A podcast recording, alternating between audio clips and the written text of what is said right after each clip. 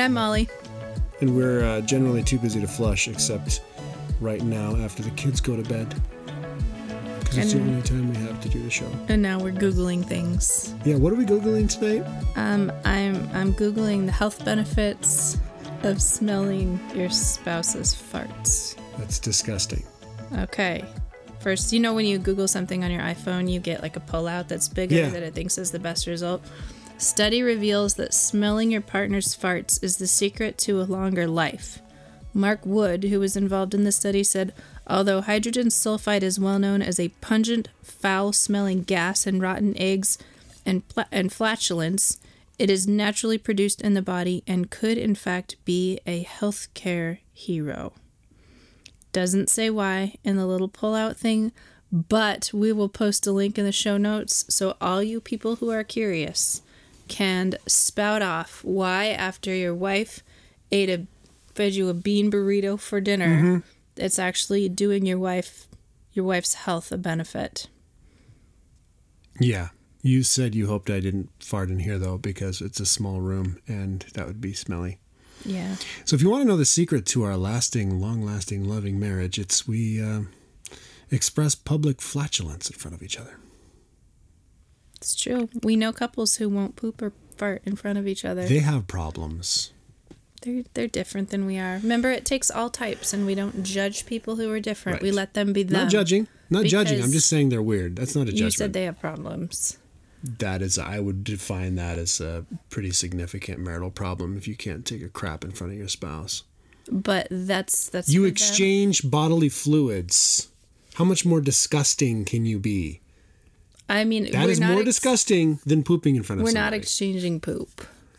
We are Nobody's not- exchanging poop. There's a, a, it's, there's there's a one's look. Sex is more gross than about anything that you could probably do with somebody. If you were going to look at it from simply a bodily function thing, I'm not going to argue with you there. that's all I'm saying. That's why I'm just. I think they're it's backwards. So Can I? Speaking of speaking of sex, because I can't go for a show without speaking of it. I read. I can't go for a night without doing it. Asking for yes, it. yes, you can. Asking for it. um, I read this week that, and now I'm gonna, now I'm gonna whiff this because I don't remember the exact numbers, but something like like a, a, a couple that has a healthy sex life somehow they've measured this that it improves a healthy sex life improves an otherwise healthy marriage by like 10% but what would otherwise be a healthy marriage if you struggle in your sex life if you're not able to communicate about problems if you're totally on this on a different page it can decrease the quality of your marriage by 40 to 50% so in other words wow. Like a good sex life helps your marriage a little bit but a bad sex life hurts your marriage a lot and it, so it's really important to learn how to talk about these things and get help if you can't Wow. It's it yeah. Communication in sex always kind of strikes me as funny, and I'm speaking from personal experience. You get so incredibly vulnerable with somebody and then you can't express um either something you want your your spouse to do or not do or you want to change something or you want to try something. It's and maybe it goes back to the vulnerability thing. You know we we kind of fear being rejected but in the back of my head i know i'm not being rejected by you it's the idea but it, i can't like divorce that I don't brain think you can separate all of that. no it's just it's weird how that works It is weird. And how couples who like don't even fight about money and can talk about everything have trouble talking about how to get on the same page or improve. what advice do you have for those couples our um, resident sex expert Um, my advice is either talk through a game plan for talking about sex. So, like, say, I'd really like to have a conversation about this, but first, let's have a conversation about the conversation. Like, I want to have the conversation for positive reasons because I, I love you. I value this part of our marriage. I want to improve communication here because I heard on Too Busy to Flush that it's an important part of our marital relation, you know, of our of our whole marriage relationship. And um and so laying the framework for why you're even having the conversation. And if you can't have that conversation, get help. There's there are entire first of all, there are some fantastic TED Talks and other YouTube. I mean, I wouldn't necessarily go about just searching for sex advice on YouTube because mm, YouTube's bad. filters aren't that good. Um, but um, but like TED Talks are probably a pretty safe place to start. There are some really good ones. There's a there's a gal named Michelle Weiner Davis who That's appropriate. that's her name. I'm gonna bring out what we're all thinking. That's her name. Isn't that fantastic? Let's talk about sex that's with that's the only way that's the only way I remember it. She's a sex therapist and she with a great name for a sex therapist and she got into the entire thing because her parents she thought had a great marriage for her whole life and all of a sudden when she was a young adult they divorced and there was this underlying tension and stuff so she her passion in life is helping couples not live with that underlying tension that eventually ruptures. So I'm I'm actually looking up quickly. Michelle Weiner Davis was the one that I remember off the top of my head for obvious reasons. Um, the other gal is, let me just pull it up really fast so I can find her name. It's coming up on my podcast. But I mean, those are a good place to start, but also talking to someone that you love and trust and that um, isn't necessary, that you know is not going to embarrass you. Like, let let the couple let a couple that likes to talk, talk about sex do all the talking you know, I mean, mm-hmm. yeah, we um, know a um, few couples like that. Yeah, we we know. Or me when I've been drinking too much. Um, I mean, let, you know, no, but so that's my get help. Lay the ground rules for the conversation. Watch. I mean, Emily Nagoski, N A G O S K I. She has a great set, uh, TED talk on how couples can sustain a strong sexual connection for a lifetime, and it's really good. Um, whether you're honestly, whether you feel like you're struggling that area or not, every married couple can use a little boost. And so it's good for everybody, in my opinion, to to watch those. Um, the Michelle Weiner Davis one on YouTube, the TED Talk is called The Sex Starved Marriage. But again, it's not just for the sex starved marriage. It's helpful for anyone. So stop being a yeah no no no no that's good i mean I, we have to remember too that i mean we want to have great sex in our marriages. Like we don't set out to have to get married and have bad sex. Like, nobody wants that. Like I always I always kind of I cringe a little bit at the joke that when you're married you don't have sex anymore. You know, the kind of the classic, well I'm married now, I don't have sex. Um because I mean, at least for you and me, or at least for me, I don't know about you, but sex has gotten better over those last few years, you know over the years. Can i pelt you with more statistics? Hang on. No not yet. And at the end of the day regardless of whether it's good sex or bad sex you never walk away going gee i wish i'd rather did something else with my time sometimes i wake up in the morning and i'm like i wish i would have been a little faster i'm really tired yeah that's true um okay so statistically speaking committed married couples have more sex than anybody else. Like think about Damn right we do. Well, I mean, think about it. Even if you average once a week, and I'm like breaking Pastor Jason's rule of talking about numbers and averages, but say you average, say you average once every two weeks. You've got young kids and you've got a baby once every two weeks, right? Um, that still, if you're single, is a really high average of going to a bar and trying to pick somebody up or oh, even Tinder. Yeah, of course. No, I mean, like, and and then for women, then the the number of orgasms that a woman has increases dramatically if she's comfortable with her partner. So if you're if you're having if you're having hookup sex, a woman is statistically unlikely to orgasm. But if you're in a committed marriage where your husband is like, okay, so I do that thing, like you don't even have to say it. Like dude, I don't even. have, You don't have to work that hard. I don't have to pick you up at night. I mean, I still have to kind of like. But it's not like I'm going to a bar and spending three hours of my day filling you with drinks and trying to woo you. We can just get right into it. Like I've got a mustache, you guys. We don't even have to kiss anymore. I mean, we just boom in it, done, and it's awesome. I mean, there is the back rub right, part. there is the back rub part. That's why it takes so long. Hashtag episode one. um. Hey, this segues into something I wanted to talk about What's with that? tonight with you that I haven't told you about yet. So our church is doing. I'm holding up a booklet that I'm flashing at JR right now. We just started this parenting Sunday school class, and it's called Birds and Bees. And the we're gonna spend now three more weeks watching these videos, and then having in class discussions on talking to your kids about sex because this is a weakness that I think our church has and that Christian parents, I mean, I know a couple of Christian parents who are super on this and who are like hitting all of the milestones with their kids and having great talks with their kids. And I know a lot of Christian parents who want to be super on it and don't really know where to start. Okay, so we know our parents listen to the show. Did your parents talk to you about sex?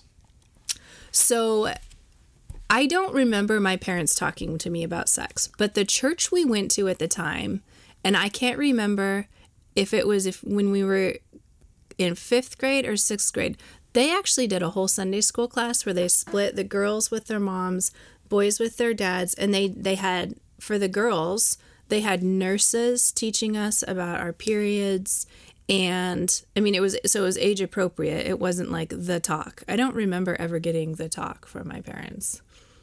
Um, you don't need it. That's because when I was in seminary, I was in a Oh, you learned about sex in seminary. my marriage counseling class professor was a was a medical doctor hmm. and he literally had charts up on the board like. Oh my god! and he was like if you are a marriage counselor whether you're single or married you need to be able to f- figure out if it's a if it's a relational problem or a physical problem here's the physical and so i mean in seminary i was being told like the, the physical and the relational are often very related anyway i you also guys, you get some good stuff at Bible school.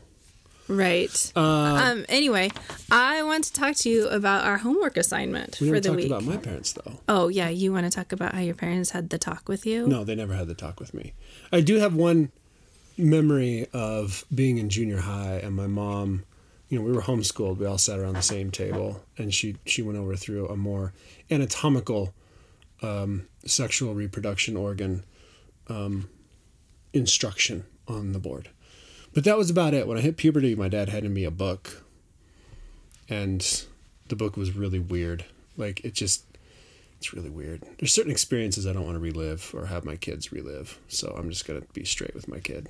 So, in terms of being straight with your kid, both these guys and Birds and the Bees. She's Birds and the book. Bees, Mary Flo Ridley and Megan Michelson. They're from Texas and they have Texan accents. They have big hair. No, but they're very put together. They're Bigger the hair, the closer to Jesus. That's what I just heard on Lego Masters. Lego Masters. um, ding.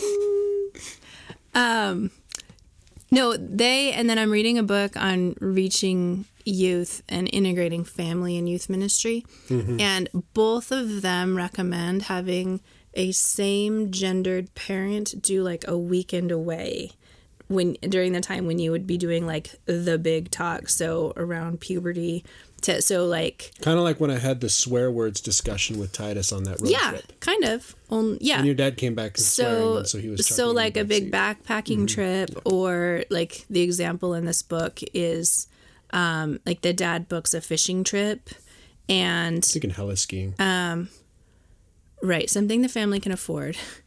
Um but part of it is like all of the the driving and the downtime provides like driving is a safe way he says to have sort of uncomfortable conversation because there's no you can't make eye contact right? You have to keep your eyes ahead and a kid can stare out the window and I want to look right in my son's eyes and go, let's talk about because you know he'd be super su- he'd do super well about that Um, just to make him weird weird out. yeah no you don't want to weird him out but you um but the, the the time away rather than like hand a book and not be part of the conversation. But what what our our homework for this week is um is we're supposed to craft a vision statement. You weren't listening to my Sunday school. I was no. teaching Sunday school and you weren't Yeah. listening. How'd I do today? I don't know. I wasn't listening.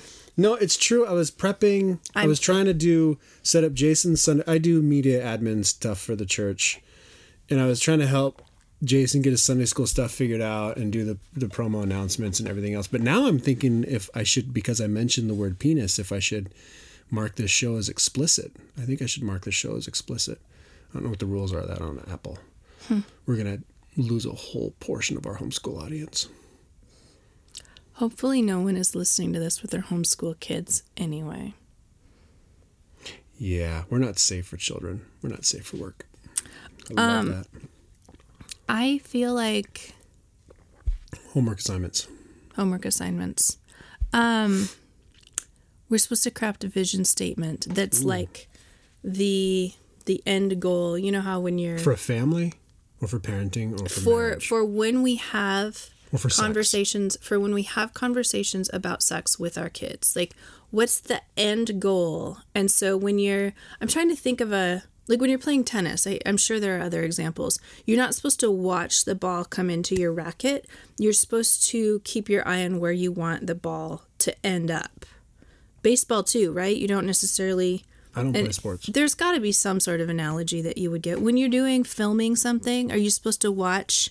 Are you supposed to like keep a big picture going? Depends on your role in the process. right. Some okay. people watch, some people So when you're trying to write a a screenplay, you have the big picture in mind as Uh-huh. Right. you're doing all the little details, right? Mm-hmm. So what we're crafting is the end goal big picture.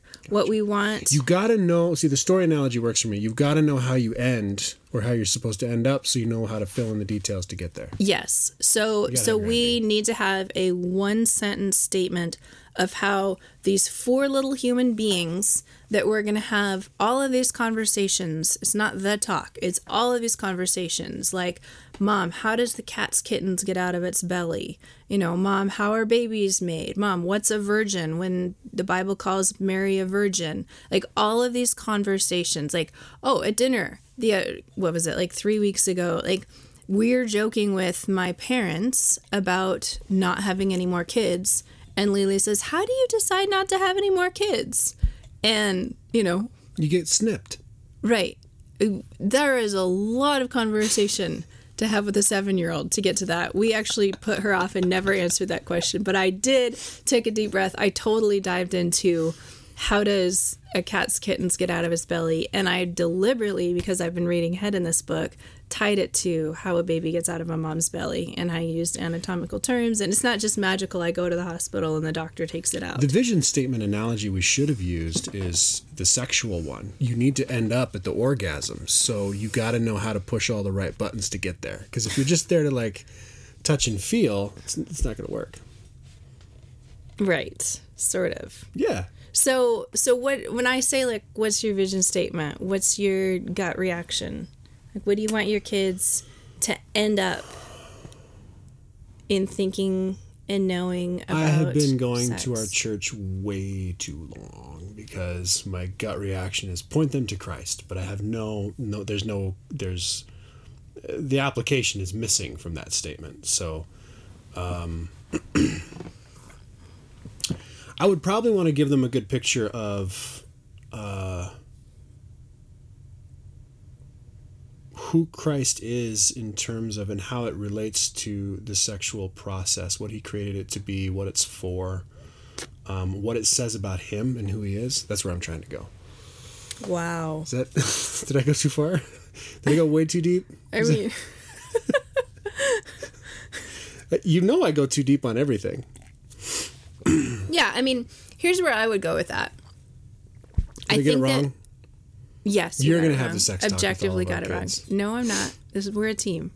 We do this together and we start out on the same page so we're giving the same message. Um i mean where i one of the things that i want our kids to know is um is that all of the rules and the no's that they will hear from the Christian community and from us when it comes to sex are for their good. Um, and that, I mean, her, so her summary statement, I don't know if it's in here, her summary statement, her, their vision statement um, for their kids, she doesn't have it written down in here. Well, what I don't hers, hers is sex is a beautiful gift from God for within marriage. So that's that's her summary, and I I really like that's a that. Lot, that's a lot less deep than mine. Yes, and it's like it has to be something that you can literally like when the kids ask a question in the car that you can literally flash through your mind. But um, There was there was a comment made during Sunday school, and I don't know who made it, but there's always the whole like, sex is like that outlet over there. You touch it, you die. It, that's not helpful. That doesn't give any context. It doesn't give any reasons. That doesn't, and you know, I'm wired that I like to have a reason for something. You know, it rules for the sake of rules are really stupid. And then if I think the reason for them is stupid, like most of the Bible school rules that I went to, that's another topic for another time. Um, then I'll disregard them anyway. But at least I know why they're trying to do what they do. yeah, Um, so the reasons may be wrong. yeah, but- so I think that the Bible gives us a lot of good reasons when we're not just like looking up sex in a concordance, Mm-hmm. and those reasons are that God designed us to thrive in a particular way.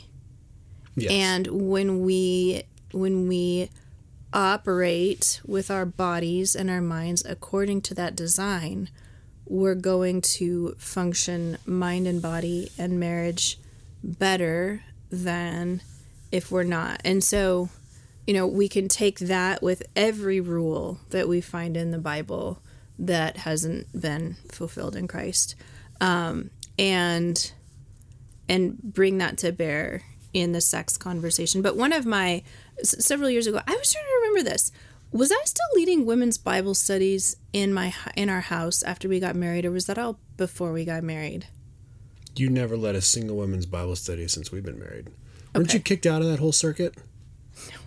No. Um, when I when I first came moved back to Billings, I led a couple women's Bible studies, and one of them was on. I didn't know this. One of them was on the book of Psalms, and I just that one was when I had a lot of time and ambition. I created it from scratch, and then I started doing um, John Stott ones. I think we did Galatians and Ephesians out of just a booklet Well, that we bought. yeah. But the but the Psalms one, I've been fascinated with Psalm 119 and how the psalmist can say over and over in literally a hundred different ways how much he loves God's word and he loves God's law and he delights in God's law and God's law is good for him and God's law is like honey and over and over and over and Way more righteous than the rest of us. Yes, but I think that's because he's not looking at it as rules, as arbitrary rules. He's looking at it as um, as a way of experiencing the character of God, his designer. And you experience the character of the designer when you are the thing that's designed by by functioning according to the owner's manual from the designer, if that makes sense. Mm-hmm. No, that makes total sense. So we delight in doing God's will because it actually is giving us a glimpse into the designer's heart and an experience of it as much as a created being can be. And so it somehow in in imparting that into sex talks with our kids, that um, that's something that I would like to to bring to bear is that it the world is not all sorts of no's. You know, we're not just no, no, no.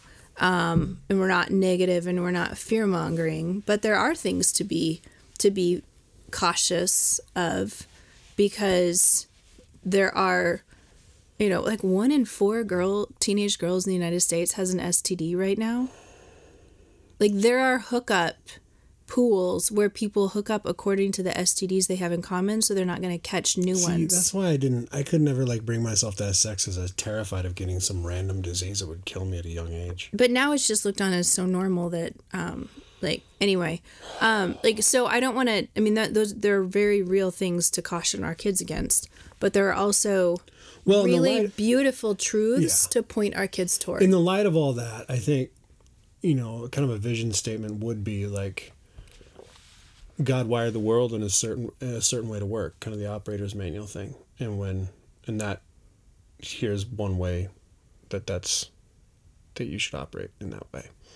That makes sense to me. for your good and his glory. Oh, boom! Oh, There's- catechism there's number Jesus one. moment. Here's Hello. here's your other here's your Oh. other Jesus moment Right. is that you know every every in so many ways in which you experience this you're going to experience brokenness and fear in your body not working right in a broken relationship in messing up and needing forgiveness and that's where Christ redeeming the fallen world and our sin is where Christ comes into all of that because we can't live up to the owner's operating instructions for all sorts of reasons that are inside of us and outside of us. And so, even in our sex lives, we need Jesus. And he's watching us have sex. It's creepy. Okay. Sorry, I shouldn't bring up irreverent comments. This is the slightly irreverent podcast, though, so there is that. That's true. Um, so, moving on to other less interesting topics. Um, should I take the kids off our climbing membership? They didn't really climb much today. They just sort of run around. I mean, when I take Elise, when I go work out at the gym, she just hangs out with me in the gym. She doesn't climb. Titus would have rather read his book. And given that we're trying to cut back on unnecessary expenses and focus, they seem to have lost interest.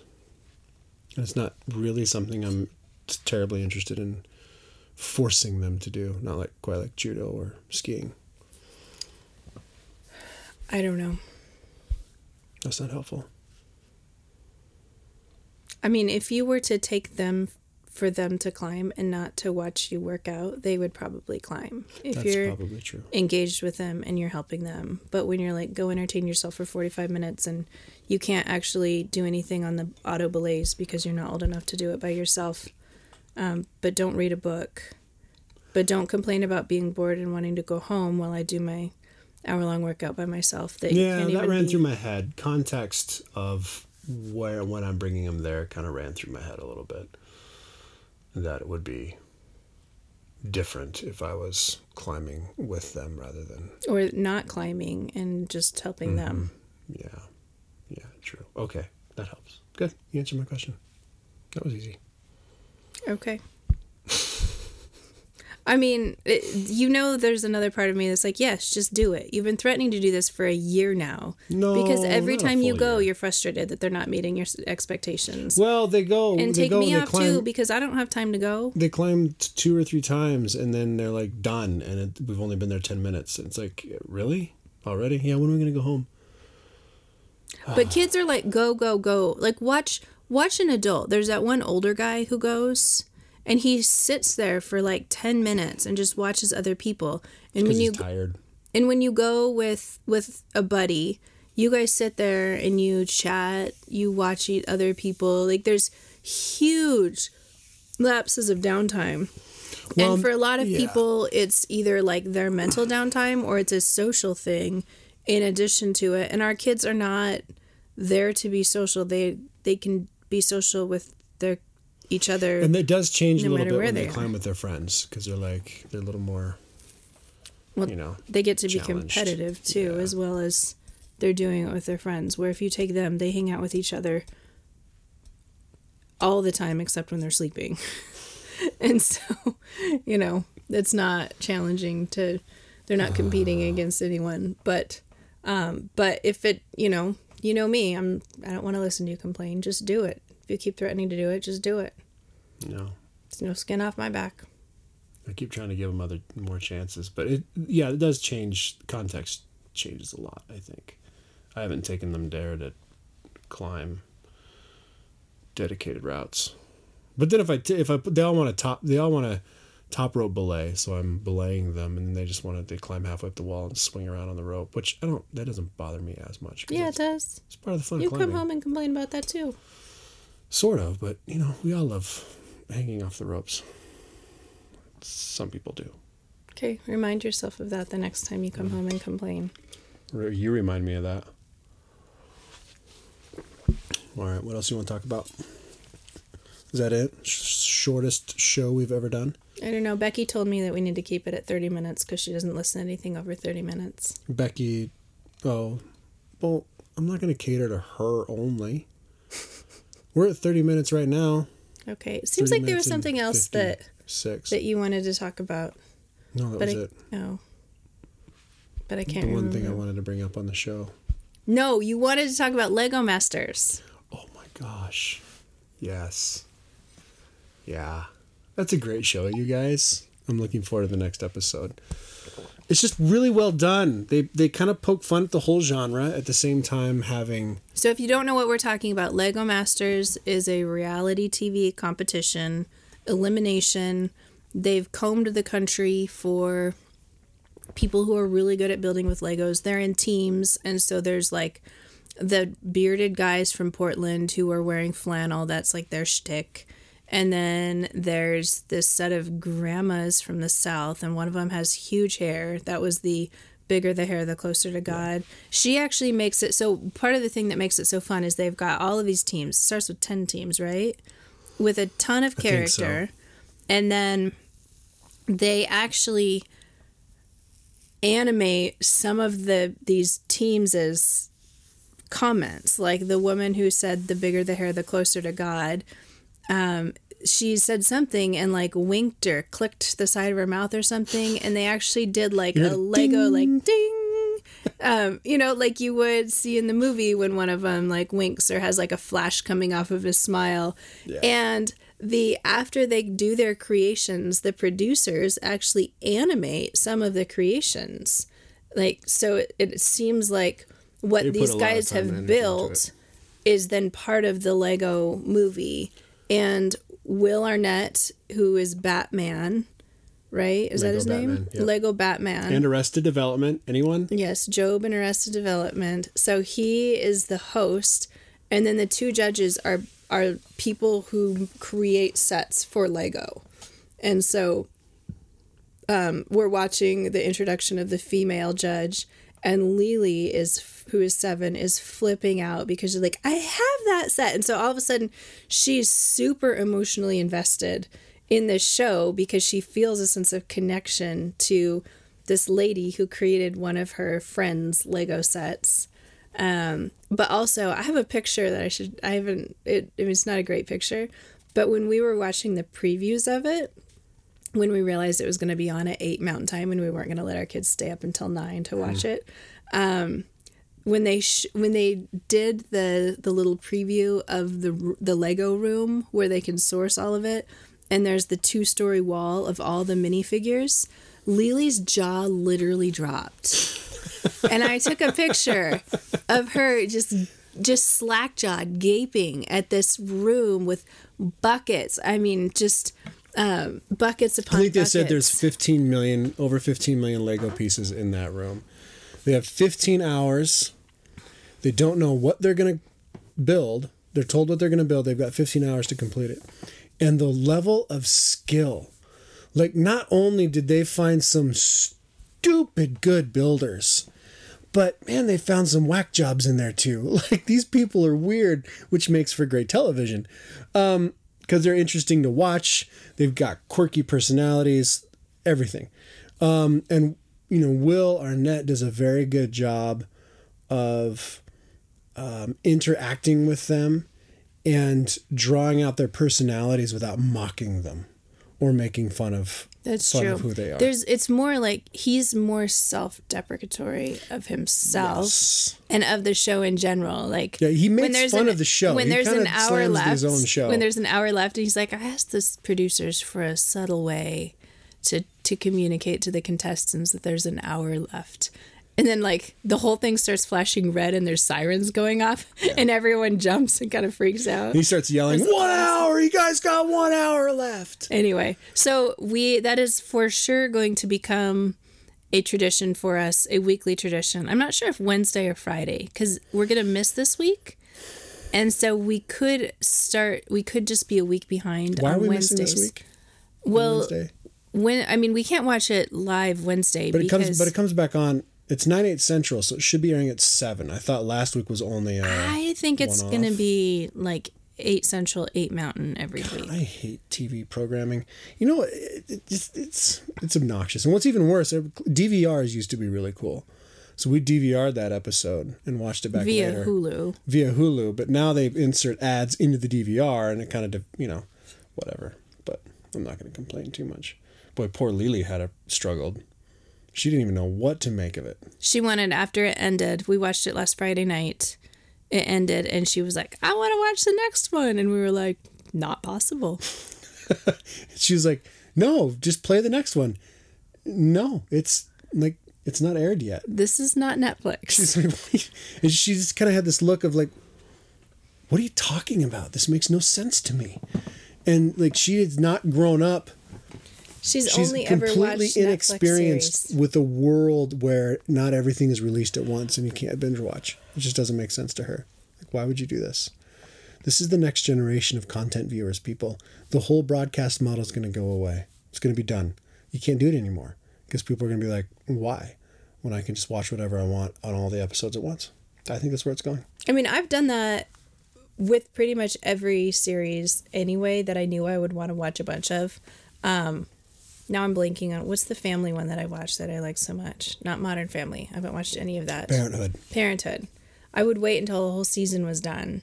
And then partly because we didn't have TV the first couple seasons, so I would have to watch and wait until it was on Amazon or Netflix. But um, Downton Abbey, I could have Mm-hmm. No, watched that online was- every week, but instead I saved it up so I could watch all of them all. I think there were a few that I would that I, a few shows that I saved up over the years for that very reason. When well. you were younger, did you have any like say high school or even college?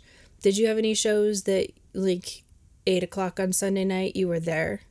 oh man, yeah, can't name them, but we had them. Why can't I you mean, name them? Well, this is going to date me, but um, there were a couple regulars. Airwolf was a regular. High Mountain Rangers was a regular. I've never heard of either Um, of those. What else is a regular? Uh, shoot, my parents are really into Lonesome Dove, the TV show. Um, oh, what else? MacGyver. Like we had to watch all the MacGyvers. Um, 18 predated me. There were a few episodes still on there. But yeah, I mean, The only the first TV show I remember being really devoted to was ER, and I would watch ER. that with- was late. yeah. Look how look how well I turned out with all this li- little amounts of TV in my life. I'm so holy and righteous without all of that influence on me. I have nothing to say. I know. Um, I like I like rendering you speechless. It's lovely. I have nothing. I'm gonna keep talking. I have nothing edifying to say. I so Because ER I'm certainly not going to disagree with that. ER was was the first one that I remember. I mean, there might have been other ones, but that's the first one that I remember being like. Not that I was out partying ER set, before. yeah, but ER set some some industry. You know, they broke some industry ground. Like they had the one episode, the season premiere, the season finale that was filmed entirely live was filmed and broadcast live. Scripted, a scripted one hour that was filmed and broadcast live. They couldn't screw up. I don't remember that. Yeah, it was it was a major deal. Wow.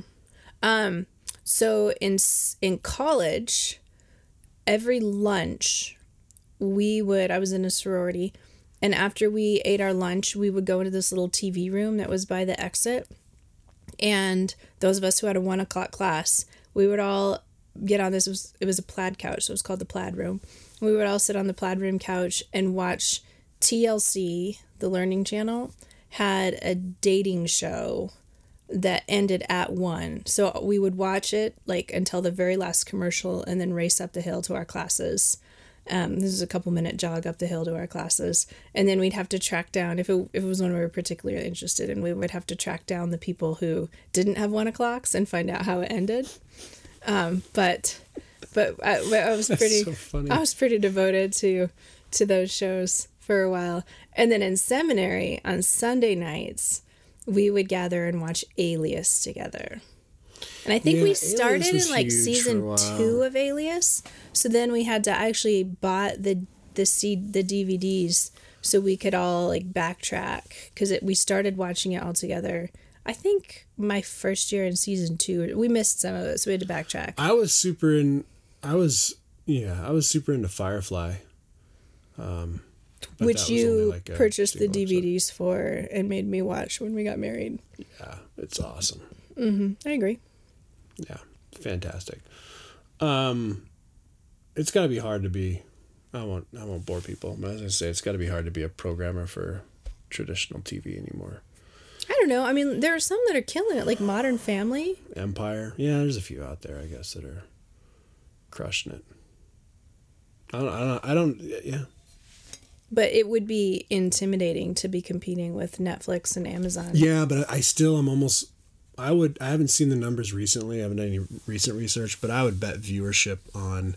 You still get an exponential amount of viewership on standard TV than you do on the streaming platforms. I think for now, it's not necessarily considered a luxury, but yeah, it's it's you know a subscription service that you know Is over and above your cable gonna- subscription. Yeah, if you still have cable. Molly and I were really early cable cutters, cord cutters. we never had cable. not cable cutters, cord cutters. We were really early cord cutters, and uh, just didn't really bother us. It's because we always had Netflix.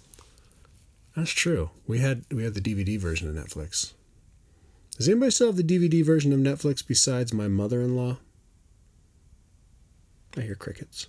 She gets it because not it's getting better, but not all Netflix has closed captions. And because there are things that she wants to get on DVD, like there'll be part of a series on streaming and she wants the whole series.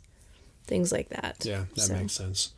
Netflix Netflix has gotten weird. Speaking of which, right. we should look up I want to watch the Peanut Butter Falcon. She had that on DVD and we never had time to watch it. So we'll add that to our watch Okay. list. Yeah, I'll add it with the other 700 things to our watch list. Okay. We have so much time to watch. Um, 10:30. We're at 42 minutes, which is 15, 10 minutes, 12 minutes longer than um, Becky will listen to. So she'll have gotten all the good sex stuff and ignored all the TV show stuff. But uh, yeah, that works. So, um, tell your friends, leave us a review. Super helpful. We're going to be sending out a blast here to see if we can get in the new noteworthy section of uh, of iTunes. It should be kind of cool. Subscribe, and again, just share us with your friends. We've got a cool. If you want to, if you really want to get like super awesome with it, we've got this little cool feature called Recast, and you can cut up parts of the show and share them to your favorite social feed. But that's about it. So, all right. I don't have anything else to say. Do you? Even if I did, you wouldn't let me say it because our time's up. True. Too busy to flush.com or TB, the number two F, TB2F.com. Give us a shout. We're also on Instagram under Too Busy to Flush. Uh, Molly mostly posts because I just do other things, apparently. So, whatever. All right. Have fun, guys. See you next week. Bye.